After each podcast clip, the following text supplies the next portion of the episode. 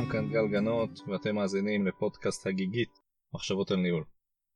היום אני רוצה לדבר על uh, כתיבה, כתיבת טקסטים, ברובד הניהולי שלה, ואני רוצה לטעון שזה משהו חשוב שהמנהל צריך לדעת uh, לפתח ולסגל לעצמו, כשאני מתכוון בעיקר ליכולת של המנהל לרשום מסמכים, לרשום טקסטים. עכשיו אני ארצה להציג ארבע נקודות על הנושא הזה. אז נתחיל מהנקודה הראשונה והבסיסית ביותר, לכתוב או לרשום זה ההפך מלשכוח.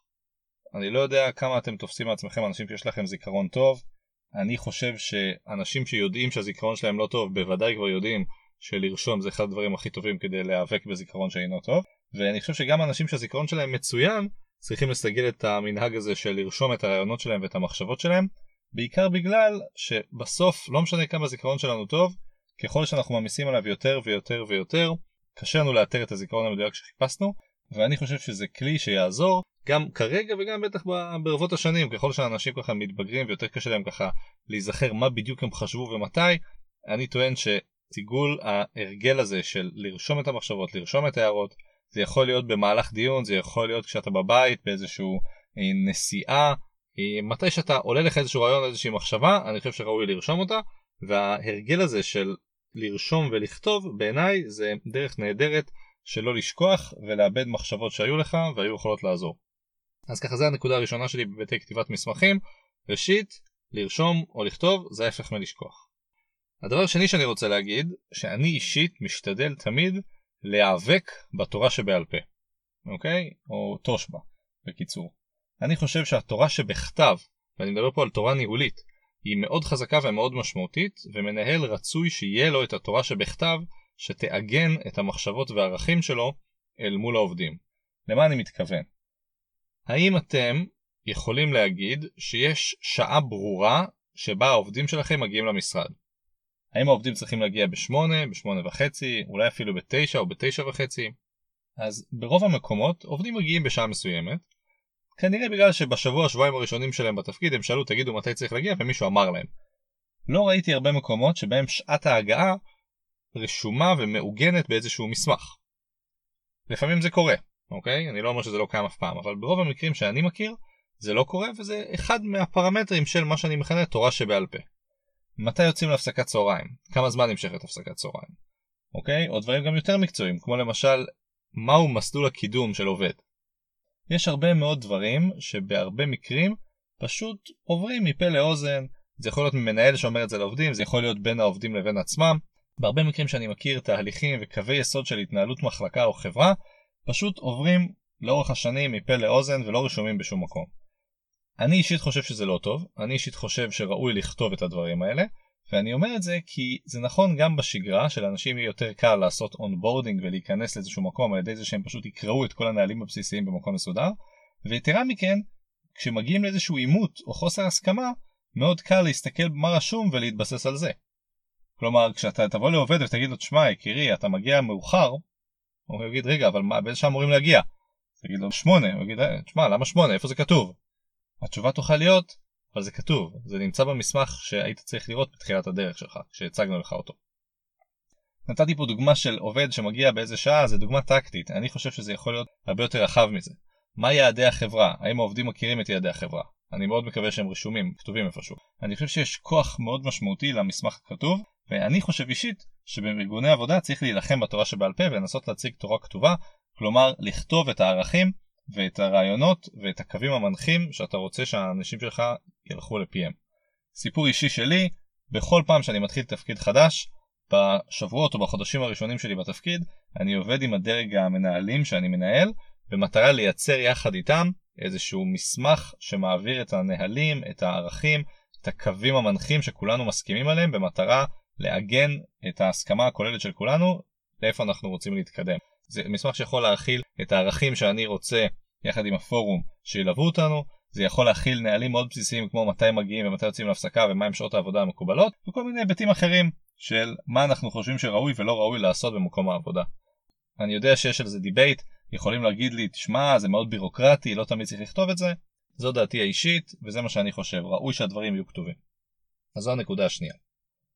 נקודה שלישית, אני חושב שכתיבת טקסטים ובכלל תיעוד ורשימת הסיכומים שיכולים להיות סיכומים של פגישות או, או סיכומים של כל מיני תהליכים שקרו בעיניי מאוד חשובים כדי להעביר את הידע הלאה כדי לוודא שהאנשים הבאים בתור יבינו מה קרה מבחינת ההיסטוריה של החברה ואני חושב שזה חלק מאוד משמעותי מכתיבת הטקסטים. אני חושב שהרבה פעמים אנחנו נשענים על טקסטים שקיימים כבדרך אגב למשל הייתה איזה פגישה ומישהו הכין מצגת לפגישה אז התיעוד של הפגישה יכול להיות שימור המצגת הזו. אני חושב שזה לא אותו דבר, אני חושב שמצגת נועדה כדי שיציגו אותה, ואילו טקסט ארוך, מפורט, נוצר כדי להעביר איזשהו מסר, לתעד איזשהו מסר, ובעיניי הכתיבה לצורכי התיעוד היא כתיבה חשובה לחיים בריאים של ארגון, במיוחד בהיבטי העברת הידע קדימה ואחורה בחיים, כלומר אני החלפתי תפקיד, מישהו נכנס ושיבין בדיוק מה קרה, ואני יכול להגיד שגם אני הרבה פעמים עוצר וכותב לעצמי איזשהו טקסט שמסכם מה קרה בחודשים האחרונים, מה אני עשיתי בחודשים האחרונים שאני מרגיש שהיה טוב ושהיה לא טוב, ואני חושב שכתיבת הטקסט הזאת זה איזושהי יכולת שלנו לעצור, לתעד, לשמר את זה, וזה יכול לעזור לדורות הבאים. אז מבחינתי גם כתיבה לצורכי תיעוד היא משהו שיכול לעזור וחשוב שאנשים יכירו אותו. הנקודה הרביעית שאני ארצה להזכיר היא סיפור הבקרה והמעקב. כלומר כתיבת הטקסטים, בעיקר פה כתיבת היעדים, בעיניי היא איזשהו רכיב חשוב בבקרה ומעקב אחרי מה שאנחנו רוצים לעשות ואיך אנחנו רוצים לעשות את זה.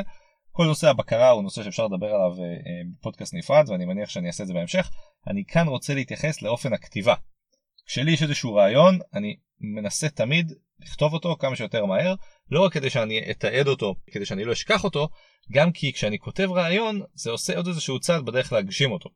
ולכן אני מדבר על הכתיבה הזאת של הסיכום של היעדים או הכוונות שלנו גם כדי שנוכל לעשות את הבקרה והמעקב במידה באמת הסכמנו שאנחנו רוצים לעשות את זה ונוכל לראות טוב הנה מה שרציתי לעשות האם עמדתי בזה או לא עמדתי בזה וגם בהיבטי ההגשמה כשאני כותב איזשהו יעד שלי זה עוד צעד קדימה בדרך להגשים אותו דברים כתובים בדרך כלל הם דברים יותר חזקים מדברים שהם רק באוויר או בראש שלי.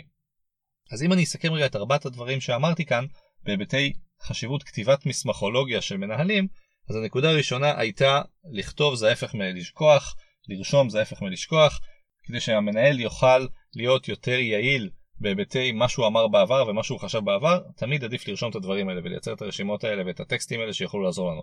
זו הנקודה הראשונה. הנקודה השנייה, בעיניי, תורה שבכתב יותר טובה מתורה שבעל פה.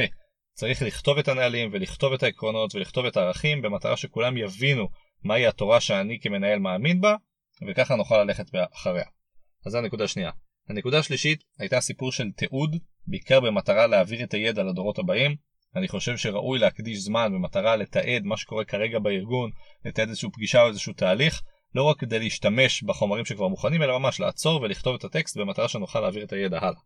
והנקודה הרביעית הייתה היבטי הבקרה והמעקב שהטקסטים האלו מאפשרים לנו. ברגע שאני כותב את היעדים שלי או כותב את המטרות שלי, גם יותר קל לי לעשות על זה בקרה ומעקב, וגם אני יכול בעצם לעשות עוד איזשהו צעד. מהרגע שהרעיון הוא באוויר, ברגע שכתבתי אותו, הפכתי אותו קצת יותר מוחשי והתקדמתי. אלו ארבעת הנקודות שרציתי לומר בהקשרי כתיבה. אני כן רוצה לומר שהתייחסתי כרגע לחשיבות הכתיבה, ולאו דווקא הזכרתי את איך אפשר לכתוב. יש הרבה מאוד דרכים היום לתעד את החומרים, החל מסרטונים, תמונות, קבצי אודיו. אני כרגע מדבר על הטקסט הכתוב. אני לא רוצה להיכנס לאיזה סוגי אפליקציות וטכנולוגיות יש, אני מניח שמי שירצה יכול להתעניין וללמוד את זה. אני כרגע ניסיתי רק להעביר את המסר שחשוב לתעד. האם אפשר לתעד את כל מה שאמרתי בווידאו או בכל מיני אה, דברים יותר יצירתיים? אני חושב שכן, אבל עדיין בעיניי יש חשיבות לטקסט אה, הבסיסי והקלאסי. אם מישהו חושב שאפשר לעשות את זה בדרכים אחרות ורוצה להציע כאן רעיונות, אשמח כמובן לשמוע כתמיד. תודה לכולם.